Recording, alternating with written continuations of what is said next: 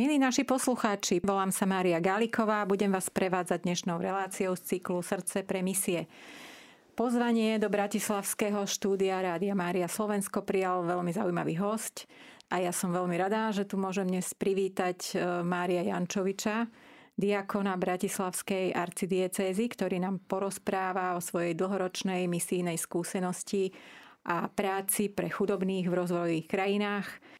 Mário, čo by si nám vedel povedať o, svojej, o začiatkoch svojej, e, svojej misijnej činnosti v úvodzovkách? Ako, ako si sa dostal vôbec, ako ťa napadla taká myšlienka ísť niekde na misie a, a proste pracovať tam, alebo, alebo čo bolo takou tvojou prvou motiváciou? Áno, všetky pekne pozdravujem. Asi tá motivácia prišla s tou rodinnou výchovou, kedy e, moji rodičia, mňa a moje tri sestry e, vždycky tak vychovávali v tom, že vedieť sa podeliť a vedieť sa zaujímať do blížneho a tak. Čiže toto bol asi taký hlavný motív a potom ja som taký dobrodruh, človek, ktorý rád spoznáva, rád vidí. E, a keď som to spojil do jedného a dostal som takú ponuku na začiatku vlastne cez ERKO, Združenie kresťanských spoločenstiev detí, tak som vedel, že túto chcem ísť. No a vlastne to už teda bolo pár rokov dozadu a vybrali ma a ešte s takou jednou myškou a spolu sme išli ako dobrovoľníci do hlavného mesta Kene do Nairobi. Vtedy si mal koľko rokov? Vtedy som mal 23. Čiže už vlastne si bol dospelý a rodičia mali aký názor na takú tvoju dobrodružnú cestu?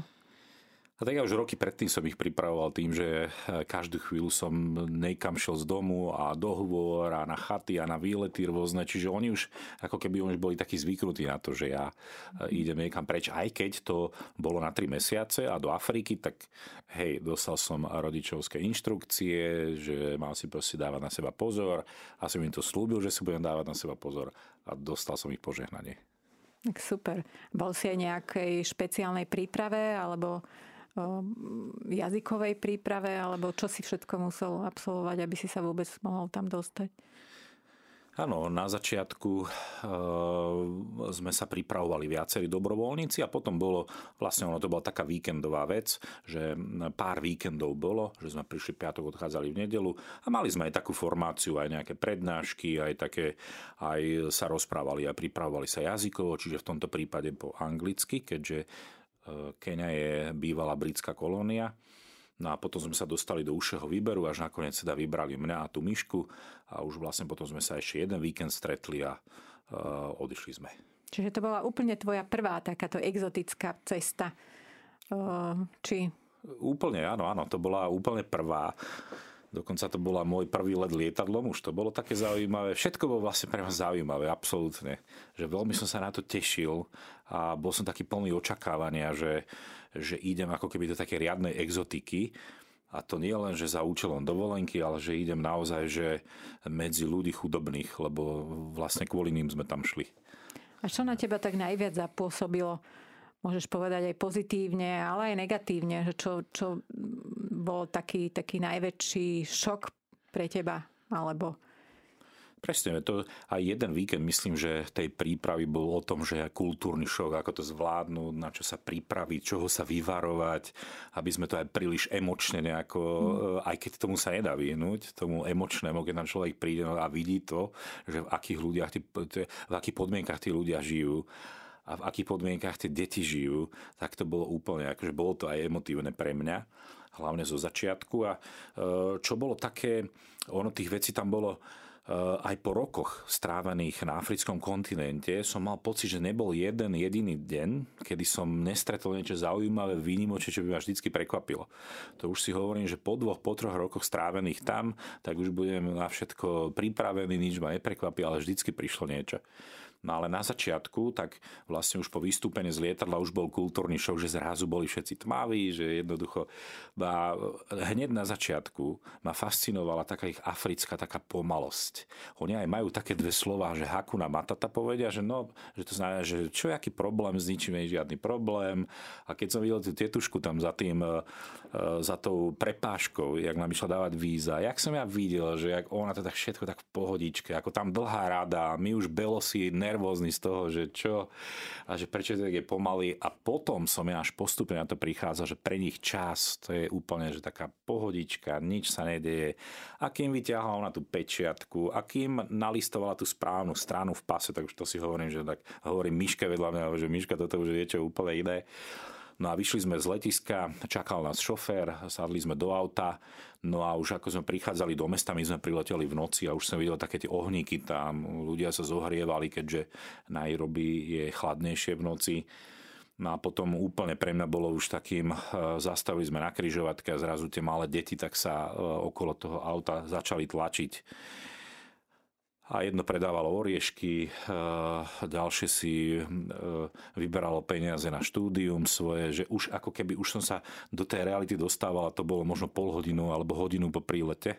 Eh, čiže toto bol taký úplne že prvotný šok, že noc a zrazu ja vidím už tie gangy tam na ulici a jednoducho malé deti a už to pýta a už No niečo nepredstaviteľné, tak tu na Slovensku nevidím. Uh, napríklad tu v Bratislave presne ešte v noci malé deti proste žobrať len tak tu sa ponevierať. Čiže tvoja práca potom ako dobrovoľníka spočívala v tom, že aj, aj si nejako mm, sa, bol v nejakých projektoch zainteresovaný, čo sa starala o tieto deti ulice, alebo si áno, áno. niečo iné?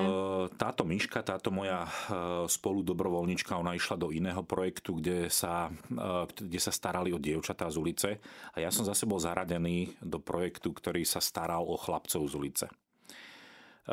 Bol, bol to vlastne taký denný stacionár, chlapci ráno prišli, väčšinou prišli a to, a to bolo takéto výnimočné, že staral som sa, alebo staral, e, spolu podielal som sa ako dobrovoľník pre chlapcov, ktorí boli feťáci, tzv. street boys, čiže chalani, ktorí vyrastajú na ulici. E, často sa stávalo, že prichádzali sfetovaní do toho zariadenia a to zariadenie im to umožňovalo. Ako náhle my by sme im zobrali to lepidlo, v tomto prípade, oni fetovali toluen, tak tí chlapci by už neprišli tam tak ono sa to potom, ako bol taký program, že postupne, ako keby mm. ich mhm. toho zbavovať a tak, a bolo to veľmi náročné. On aj keď ste ich, keď napríklad išli sa osprchovať alebo niečo a mali odložiť toto lepidlo, tak už oni proste aj s tým by išli, aj do sprchy, aj všade. No čiže mohli sa osprchovať, e, mohli sa tam najesť, mohli sa prezliecť, tým, že mali, e, tam boli veci. No a potom tam chodili aj učitelia.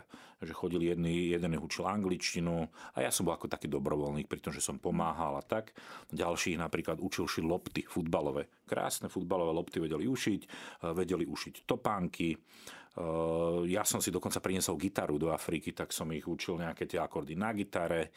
No sranda. E, po obede, keď e, náhodou nepospali z toho, čo boli sfetovaní, tak sme išli hrávať futbal. No a toto bol taký ten deň. A oni potom zase na noc, alebo teda na večer zase odchádzali z centra a na druhý deň mohli prísť. Tým, že tam sme nemali vybavenie aj na e, prespanie, tak tí chalani sa potom vracali ako keby do tých svojich kartónových krabíc zase na ulicu. A nebolo to také deprimujúce, že na jednej strane im pomáhate a, a vlastne fungujete ako také nízkoprahové centrum mm-hmm. denné, mm-hmm. denný stacionár, by sme mohli povedať, ale ano. na druhej strane zase sú hodení tam do toho prostredia a zase sa tam vrátia a vlastne je to taký začarovaný kruh, že ako nedeprimovalo ťa to? Ja som nad tým takto nerozmýšľal. Hlavne na začiatku mne prišla a každá pomoc mi prišla ako pomoc že nevnímal som to takto. Ono postupne, veď k tomu sa asi ja dostanem, že postupne sme aj my dokázali e, vybudovať tam e, detské centrá, ako keby také sirotince aj pre chlapcov, aj pre dievčatá.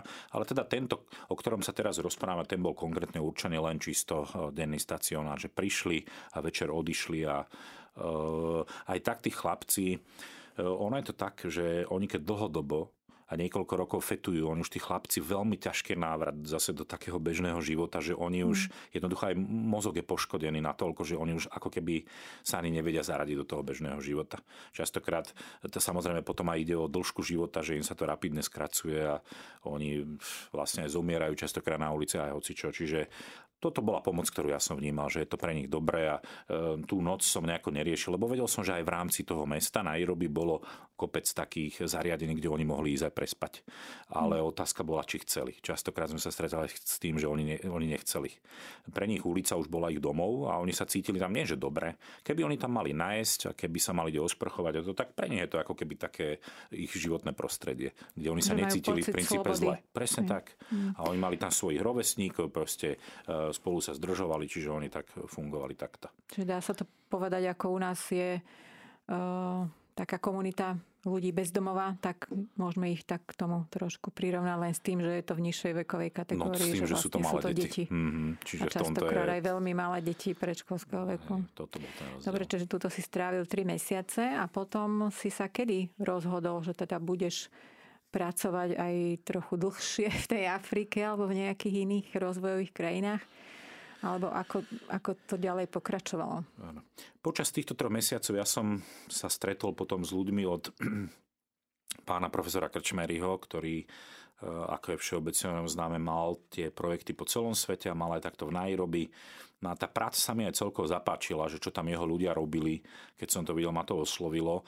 A tak som po nejakom čase som ho oslovil, už po príchode na Slovensku a on mi potom ako keby po nejakom čase umožnil tam ísť. A tak som sa dostal zase do Nairobi naspäť, ale už som zase pracoval v úplne inej pozícii ako dovtedy.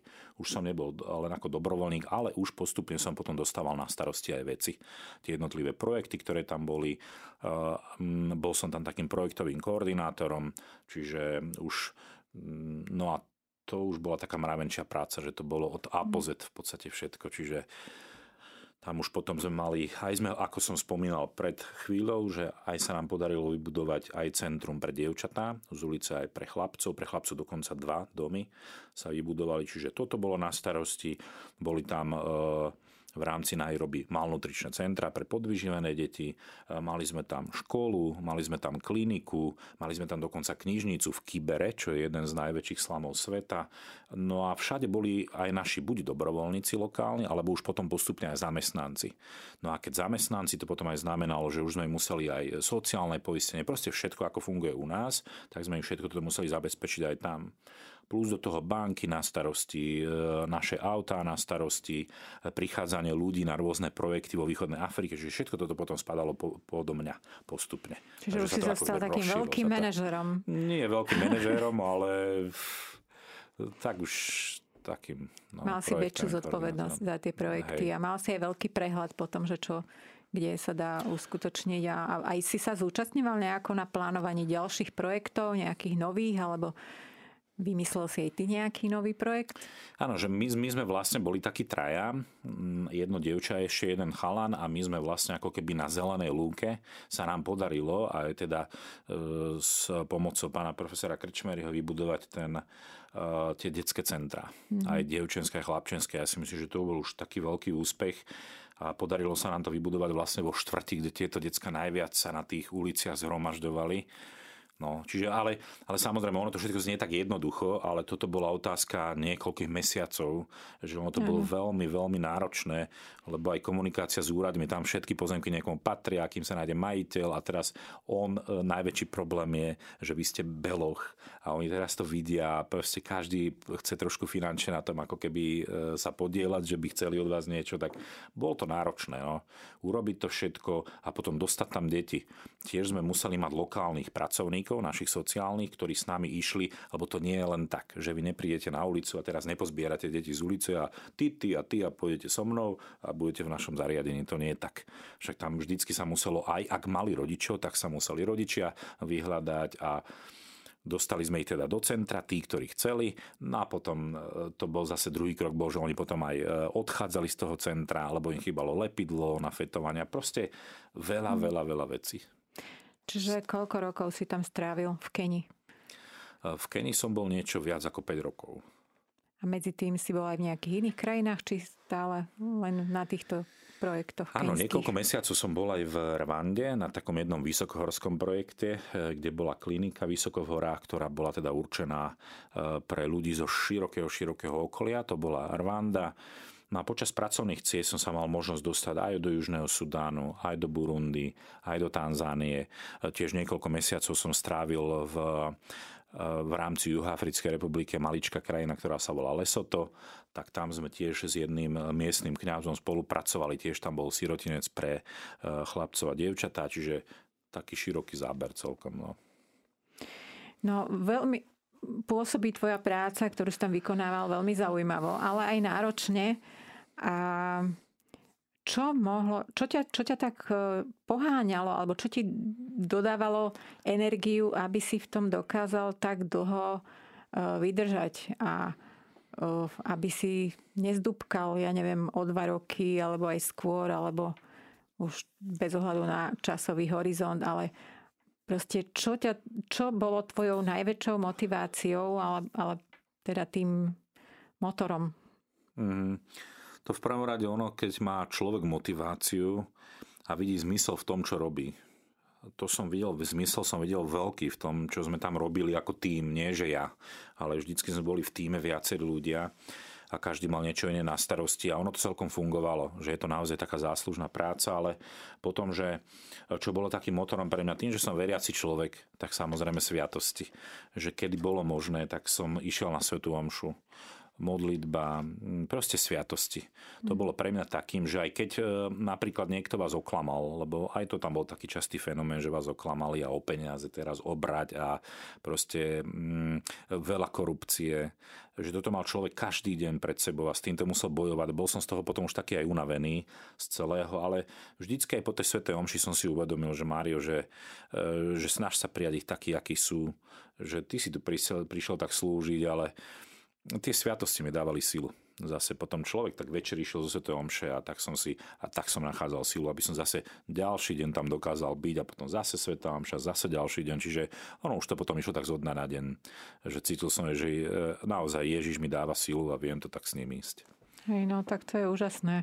A videl si aj nejaký rozdiel medzi svojimi kolegami, alebo teda boli tam možno aj nejakí neveriaci, ktorí nepotrebovali až tak túto duchovnú uh, pomoc alebo teda nechýbala im. A videl si, ako oni znášajú tie tvrdé podmienky a aký je rozdiel medzi tebou a nimi napríklad v tomto? Tak videl som, každý už mal... Uh, Či sa cítili viac taký... vyhorenejší, alebo proste, že... Mm-hmm. Že každý ako keby sme mali už uh, taký svoj v úvodzovkách únik že niekto to riešil taký, že si možno otvoril nejaké vínko večer a pokecali a neviem čo všetko, no tak ja som išiel na Svetu Omšu, alebo potom niekto si zobral víkend voľno a, lebo aj to bolo pre nás taká psychohygiena, to sme robili aj už potom častejšie, že naozaj sme sa snažili aj odísť niekam do prírody, alebo proste vyfiltrovať to všetko z toho náročného prostredia, ale Možno každý mal nejaký taký svoj, tak jeden počúval hudbu, ďalší si čítal knihy po večeroch, všetko ako veľmi dobré veci. No a ale boli sme viacerí, čo sme chodili na, k sviatostiam a na Svetu Omšu, čiže nebol som sám tam takto. Ja. Samozrejme boli aj, lebo mm, nebola podmienka, aby človek, ktorý ide na misie alebo na nejaký projekt, bol veriaci. To ani profesor si nikdy na toto nejako nepotrpel, ani sa nikdy nepýtal, že kto je ako. No ja som to vnímal ako veľkú pomoc. Však prirodzene, že e, sviatosti sú obrovská pomoc pre vás a už každý už mal taký svoj nejaký úlet, únik. Mário, vedel by si sa podeliť s našimi posluchačmi aj o nejaké také najhoršie skúsenosti alebo čo najhoršie ťa postihlo počas tých šiestich alebo koľkých rokov? Mm. Ja by som začal najprv s tými lepšími, alebo s tými najlepšími. Nech sa páči, že môžeme aj s lepšími. Také, také, že pozitív, alebo určite tých pozitív bolo tam viacej. Veľké také pozitívum pre mňa bolo to, že naozaj tie roky je to niečo tak špecifické, že čo človek v Európe sa nestretne alebo v našich zemepisných šírkach a ono vlastne každý deň, každý ten týždeň a rok bol pre mňa takou obrovskou školou už len školou v tom, že rebríček hodnôt si človek tam nejaký prinesie a teraz sa to všetko ako keby tak začalo tak um, z tých pozícií nižších išli navyššie a jednoducho som si začal uvedomovať, že čo je tak v živote podstatné. Lebo veď stretávate sa stále s biedou, ale ako paradoxom bolo, že sme sa stretávali aj s bohatstvom. Naozaj, že lebo tam sú tie kontrasty tak obrovské a častokrát naozaj, že len, len obrovský plot a ešte betónový a ešte hore drôty napustené v elektrike delia tých brutálne bohatých od tých brutálne chudobných. Čiže to, je, to sú tak veľké paradoxy tam No ale tí ľudia ma učili ako byť asi šťastnejším v živote, v zmysle, že k šťastiu nepotrebujem to, čo ja som si možno dovtedy myslel, alebo že my si niekedy tak ľudia myslíme, že čo nás urobí šťastnými a mm, a, a učilo ma to takisto, že byť šťastný z takých jednoduchých vecí. Naozaj, že drobná vec, jednoduchá a tva, Ako napríklad? Je, ja neviem, ako napríklad mať postel alebo že ako napríklad, že ráno sa zobudím a náhodou som si v moskytiere, ktorú sme si museli dávať e, proti malarickým komárom, tak šťastný som bol už len to, že som nebol doštípaný ráno od komára, alebo že som si ho nenašiel proste pri sebe za sieťkou. No a potom sa mi častokrát je tak, že keď som ráno išiel do práce, a stretával som niekedy ľudí a videl som, že oni vychádzajú z toho slámu. Slam to je štvrť chudoby, kde ľudia žijú naozaj v tých otrasných podmienkach a v tých plechových búdach a teraz tí ľudia, že keď náhodou bolo obdobie dažďov a napršalo, tak tí ľudia si mali zo sebou handričku v nejakej taške alebo nejakú kefu alebo niečo. A oni si tie špinavé topánky na hranici toho slamu a už ako keby v úvodzovkách toho, toho civilizovanejšieho mesta, tak sa tam čistili a proste už a krásny, oni si za, vždy dali záležať na to, aby dobre vyzerali, že mali naozaj, že dobre, topánky mohli kúpiť za 5 dolárov, ale pekné boli, uh, tak si očistili a nikto by ani nikdy nepovedal, že sú zo slamu títo ľudia. Čiže a ja keď som to tak niekedy sledoval, tieto veci, tak si tak hovorím, že Mário, pozri ty, že v akých podmienkach ja som. E, ráno som sa mohol najesť, e, pozitívum. Prišiel som domov, mohol som si pospať a nepršalo na mňa napríklad e, ráno som a zase a obed a všetko som v podstate mal. Dokonca som mal chladničku alebo že som mal elektrínu No ale toto milióny ľudí aj v, slámoch v rámci Nairobi nemali. Čiže a pre mňa to bolo také, že a mňa to učilo. Aj ma to učilo také trošku väčšej pokore, aj ma to učilo tomu, že byť vďačný za veci.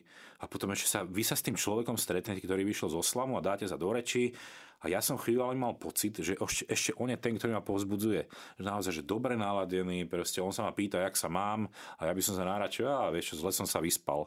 No ale predstavte si, že vedľa vás kráča človek, ktorý ide zo slamu a ja mu poviem, že ja som sa zle vyspal, no tak e, vidíte, že to je taký, Čiže toto boli také, alebo potom, keď sme pracovali s deckami, tie ich úsmevy a tá ich spontánnosť a tá ich radosť tých detí, čiže to bolo krásne. Nehovoriac o tom, že keď sme už ako keby e, odišli z mesta a išli sme napríklad na víkend niekde do prírody a ja som veľký milovník prírody a zvierat a hôr, tá kenská príroda je nádherná a tie zvieratá sú nádherné a také, čo som v živote predtým naživo ani nevidel. Čiže aj to ma tak učilo ďakovať za všetko toto. No. Ale teraz aj tie horšie. Um, nepačila sa mi napríklad taká vec, že ako keby bolo veľmi ťažké uh, s miestnym domácim obyvateľom ísť aj do vzťahu takého ako keby hlbšie, až do takého priateľského, lebo vždycky alebo teda 9 z 10 vždycky skončilo pri tom, že proste pri peniazoch hej, že chcel, videl, že som beloch a pre nich to bola taká prestíž a mňa sa trošku tak mrzelo, že naozaj, že aký je to problém, že oni mňa naozaj e, vidia a vnímajú ako belocha, ktorý je bohatý, ktorý neviem čo všetko. Ako to ešte aj tie stretnutia e, na začiatku medzi domácimi, tými chudobnými a mnou boli niekedy také veľmi zaujímavé, lebo oni, e, keď sa s vami, keď sa s vami idú stretnúť na začiatku, oni vám ani nepozerajú do očí on, on vám akože dá, podá ruku a teraz proste nepozrie do očí a keď som sa potom pýtal, že čo to znamená, akože už tých iných ľudí, tak oni, že oni vám ako keby takú úctu prejavujú. Tak ja som si aj na začiatku, a to je tiež také zvláštne trochu, lebo ja som si potom na začiatku ako keby až tak namýšľal o sebe, že, že kto som ja tiež také nahlodanie trošku do môjho vnútra, že Mário, pozri sa, že oni sa tí normálne až pomaly kláňajú, tí ľudia ako, ako nepripúšťal som si to, ale mal som také myšlienky, hovorím si, ty kokso, že ja som taký ako keby až taký vyvolený alebo niečo. No, e, druhá vec, ktorá sa mi veľmi nepáčila, že tí ľudia jednoducho sú strašne skorumpovaní e, na úradoch teraz myslím. Tí obyčajní nemajú proste možnosť, to nehovorím, ale prišli ste na úrad vybaviť nejakú vec tak si predstavte, že vy tam prídete a chcete tým ľuďom pomôcť. A prídete si vypýtať napríklad povolenie na stavbu toho detského domova alebo niečo a prídete na úrad a prvá vec je tá, prvá otázka, že koľko aj im by sa z toho ako keby mohlo klapnúť do ich vrecka. No. A ja už som potom po tých, eh, po tých rokoch bol z toho aj trošku taký unavený a hovorím si, že to je ako eh, o policajtoch to ani nehovorím. Proste všetci takíto No a mali sme aj takú vec, že e, mali sme aj také ťažké prepady. Jeden som mal dokonca taký prepad. Na, bolo to síce mimo hlavného mesta, že bolo to ako keby na vidieku, ale tiež som až skončil v nemocnici, lebo eh, aj som dostal z mačetov aj do hlavy, aj do ruky. Ukradli nám proste za to všetko, to sme štyria vtedy cestovali, všetko nám ukradli a vtedy som si to tak hovoril, keď už eh, ma potrebovali zaviesť do nemocnice na zašívanie a tam si to tak hovorím, že či to má všetko zmysel. Že človek tu ako naozaj, že eh, je tu ako dobrovoľník, že snaží sa im dať niečo zo seba a potom oni niečo takéto spravia. Že úplne im to je celé jedno, že ty, čo ty tam robíš, alebo proste, že oni ťa okradnúť a je... Potom zase, keď som si to tak povedal, že Mário, že ty keby si bol na ich mieste a ty ešte tu žiješ a, a príležitosť proste príde a okradne, že že kto vie, či by som aj ja niečo podobné nerobil. Čiže boli tam aj takéto negatívne aj prepady a nie jeden, že ich bolo ako keby viacej za tie roky ale vždycky to preváži to pekné, čo tam človek zažil a e, v konečnom dôsledku asi vždy môžem povedať, že Afrika ma veľmi, veľmi obohatila. Aj kultúrne, aj vierou tých ľudí. Lebo keby sme sa rozprávali o ich viere, a o ich náboženstve, o tom, ako, akí oni sú religiózni a ako naozaj hlboko. Ja keď som videl naše deti, alebo proste deti kdekoľvek, keď sme chodili aj do škôl a napríklad e, idú jesť, tak pred jedlom sa pomodliť, ako krásne si oni vedia dať do rúk tú svoju tvár, zavrieť oči a teraz vy vidíte, ako hlboko sa oni modlia krásne. Že túto to nevidím medzi našimi deťmi, ale tam som to videl a aj to ma tak si hovorím, Pane Bože, že to je také krásne, že oni takto sa vedia zahlbiť. Potom Svete Omše. To bola ďalšia krásna vec. Tie ich tance, spevy, že niekedy ministrant s kňazom, že úplne tá liturgia taká radosná, že som sa vždycky tešil už na nedelu, e, cez e, pracovný deň väčšinou to nebolo také slávnostné, ale e, na nedelu, že bolo to krásne ich vidieť, že naozaj oni to úplne žijú že niekedy aj keď bola zbierka, že ten košík koloval medzi nimi a že som videl úplne, že dajú úplne, že pár centíkov, nič, ale že ako radosne to tam vkladajú do toho. No a toto boli všetko také bonusy, také obrovské, čo ma tak, ako tvarovalo ma to. A naozaj, že rok za rokom a, čl- a toto všetko, čo vidíte okolo seba, vás sa tak veľmi tvaruje. Takže som vďačný, ale aj za tie negatíva som vďačný za všetko, lebo veď aj to človeka v podstate posunie dopredu a uvedomí si veci. Vďaka za tie krásne svedectvá. Prežil si tam aj nejaké také vážnejšie ochorenie alebo nejaké tropické ochorenia?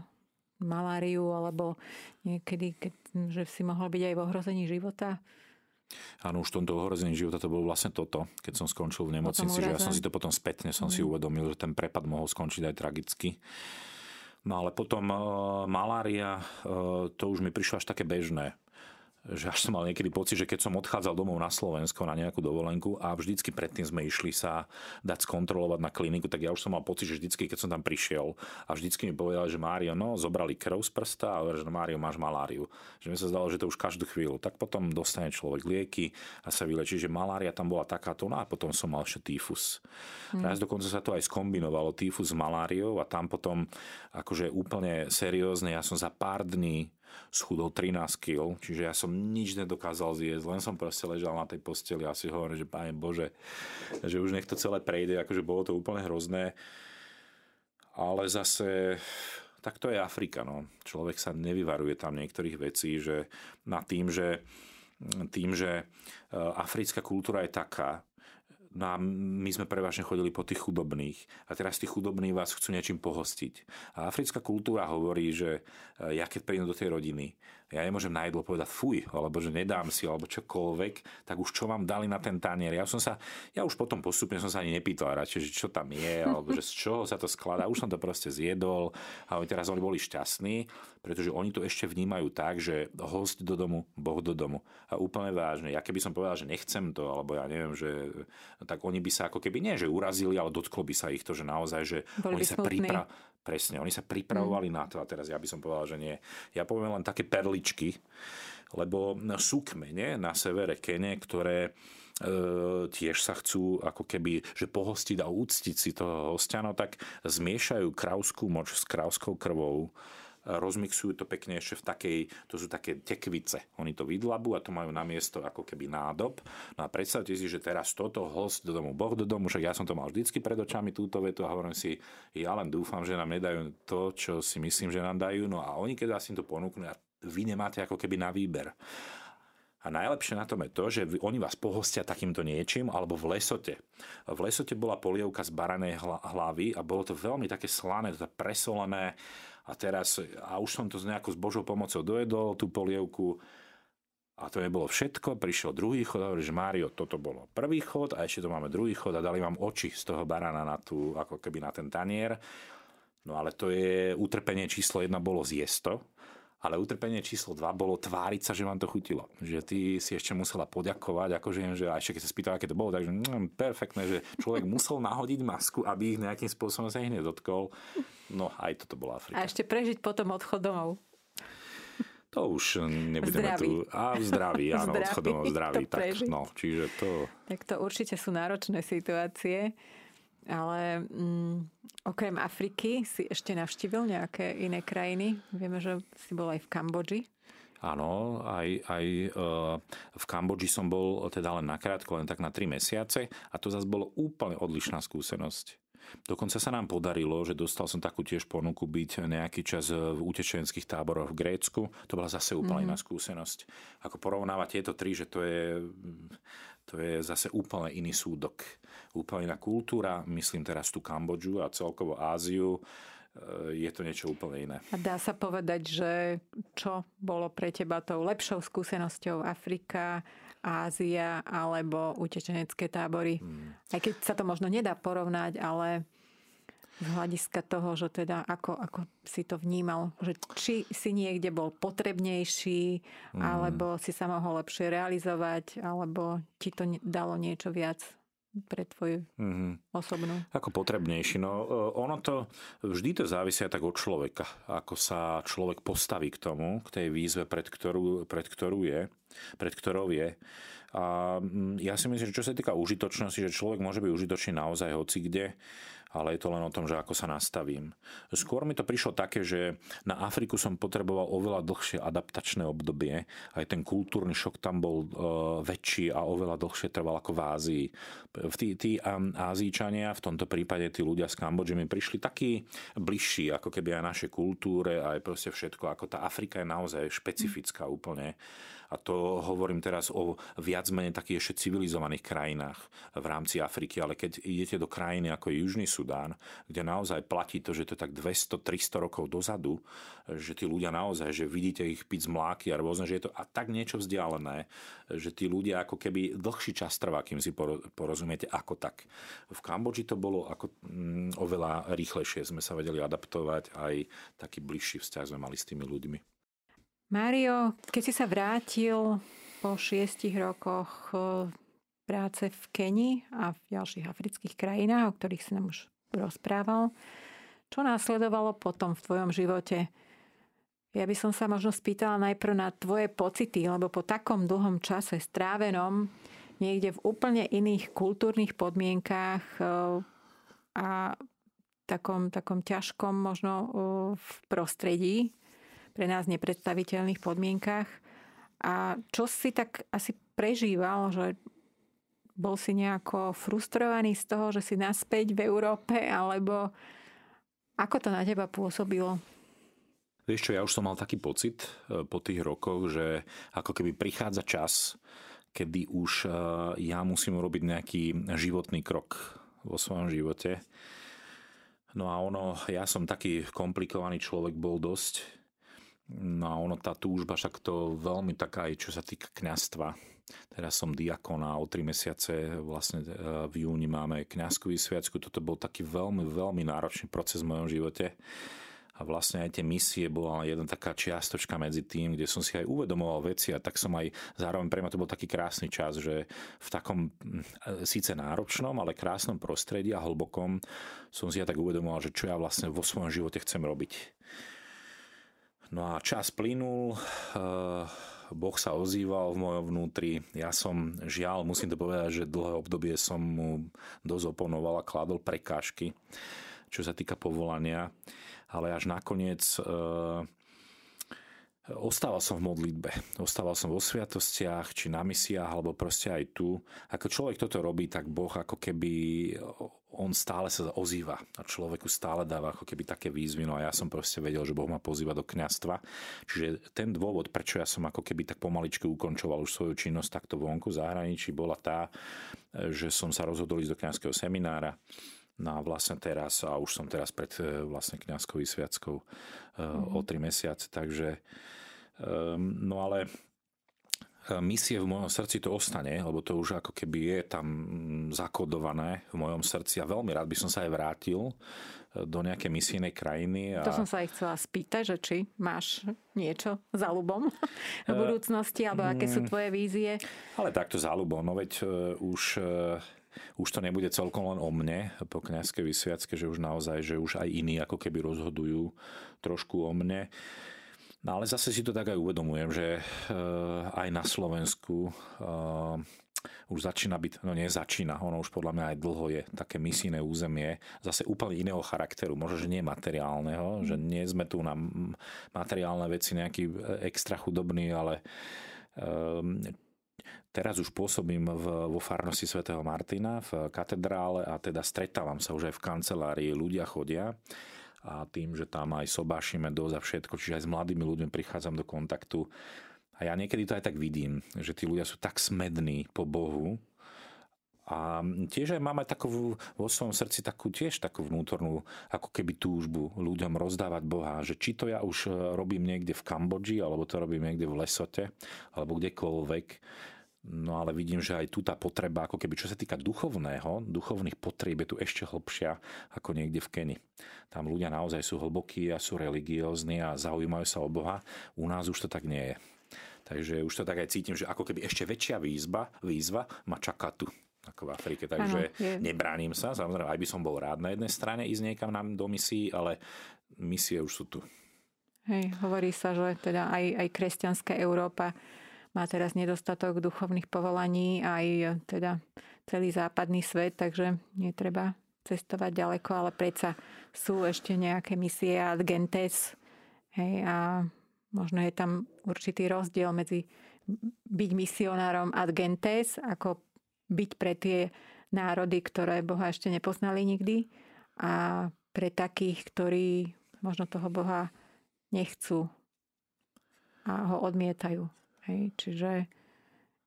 Áno, áno, je to, je to veľ, veľmi veľká výzva. Sám to už vidím už teraz, keď som v pastorácii, že už sa stretávam s tými potrebami ľudí a zároveň aj učím na školách, e, teraz už teda náboženstvo. náboženstvo. Mhm. No a tiež vidím tu Eh, taký smet aj študentov, či na strednej škole, alebo žiakov na základnej po Bohu a po všetkom tomto. A hlavne, keď vidím aj, že ako oni sú častokrát oklamané, tie decka, tým našim prostredím, tým svetom, kde žijú a čo im, aj čo im ponúkajú. A teraz je taký fenomén pre mladých ľudí sociálne siete, že čo im toto ponúka a oni sa so mnou zdieľajú a tak sa rozprávame o tom a ja to úplne vidím, že tí tak potrebujú počuť pravdu aj byť trošku tak nasmerovaní inak a, a zároveň aj tak cítim vo svojom srdci, že toto robiť je niečo, čo ma naplňa. No a samozrejme pravda s veľkým P je Boh, čiže ak im človek odozdáva pravdu a na konci im zvestujete samotného pána Ježiša, tak to je, pre mňa toto je najviac. Lebo veď kňazský život je o tom, že vás naplňa vzťah s Bohom a potom vy uh, to ovocie z tohto vzťahu ako keby odozdávate ostatným. Pre mňa je to neskutočne naplňujúci pocit. A máš možnosť s tými žiakmi, alebo teda študentmi, učíš na strednej škole, učil si aj na základnej škole, máš možnosť tam prezentovať im aj tú svoju misionárskú činnosť v Afrike? Určite, lebo tých ako hodín je dostatok a rozprávame sa naozaj o hocičom a určite už, už som im to aj, aj dávnejšie odprezentoval toto a um, len tak spomeniem takú jednu vec, napríklad čo sa týka základnej školy, že um, naozaj tam vidím, že niekedy, um, viete, človek sa nevyhne tomu, aby si nevšimol, že tie naše deti sú oveľa menej vďačné za veci, napríklad za taký obyčajný chlieb so šunkou, alebo nejaký proste, alebo v jedálni, keď to u nás v školskej vidím.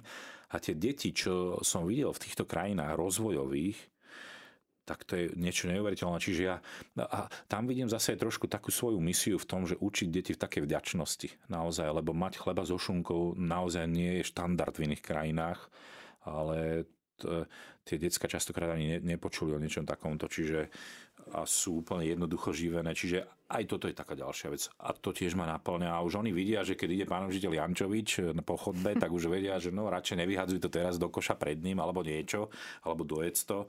No tak sú to misie tu. No. Čiže dá sa povedať aj také globálne rozvojové vzdelávanie inými slovami môžeš týmto vlastne vykonávať. Milí poslucháči, čas určený pre náš rozhovor sa pomaly blíži ku svojmu koncu. Vedeli by sme tu rozprávať ešte veľa. V tejto chvíli tak. nám prišla sms sa pýta poslucháčka Nelka, že v čom ste nachádzali na misiách čaro všednosti? Ďakujem za odpoveď. Mm-hmm. Že čaro všednosti? Ja neviem, keď tam tých... Uh všednosti. Keď ja som mal taký pocit, že každá chvíľa je tam takým niečím, čo som v živote predtým nezažil. Že len také všedné čaro všednosti, ani, ani by som asi nevedel na to odpovedať, lebo naozaj, že tie prekvapenia tam boli každý deň. Ja som mal pocit, že ten všedný deň nebol pre mňa ani jeden v Afrike. Naozaj už len stretnutie s tými ľuďmi a to je to stretnúť človeka, ktorý žije napríklad existenčnú chudobu, ale zase ale má tak hlboký vzťah s Bohom, že to je to vy stačí, keď jednu vetu prehodíte, ale to je, lebo oni, to sú ľudia, ktorí tým pádom sa na nič nehrajú. On keď, on keď žije v chudobe, ten človek sa na nič nehrá.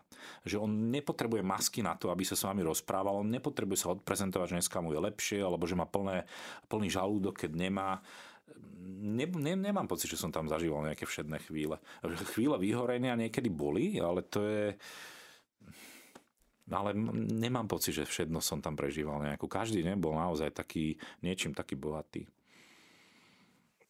Ak máme ešte nejaké otázky, tak eh, ja by som ťa, Mário, chcela veľmi pekne poprosiť, keďže si už chceme využiť aj to, že si v diakonskej službe a aby si sa tak mohol pomodliť za všetkých misionárov, aj za všetkých dobrodincov, ktorí podporujú misie nielen materiálne, ale aj duchovne. Modlia sa, majú adoptovaných e, na diálku duchovne svojich e, študentov a už čokoľvek ako inou službou. Tak milý Pane Ježišu, e, chcem ti poďakovať za tento rozhovor. Ďakujem ti za to, že som mohol tu byť, že som mohol sa podeliť o to, čo mňa naplňalo, ale stále naplňa aj v minulosti, aj teraz.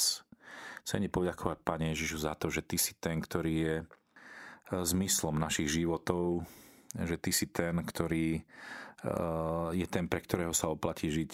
Ďakujem Ti, Pane Ježišu, za všetkých, ktorí aj ja som vo svojom živote mal možnosť postretať aj také krásne misionárske duše, aj kňazov, alebo reholné sestry, alebo len obyčajných vôdzovkách dobrovoľníkov.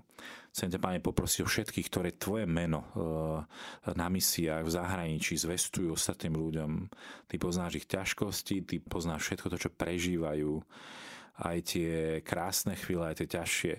Ďakujeme ti, Mário, že si obohatil svojim rozprávaním vysielanie Rádia Mária Slovensko a želáme ti veľa, veľa Božieho požehnania a milostí a dúfame, že sa tu stretneme na budúce s tebou už pri ďalšom rozprávaní, ale už teda po vysviacke kňazskej a už nám dáš svoje novokňazské požehnanie.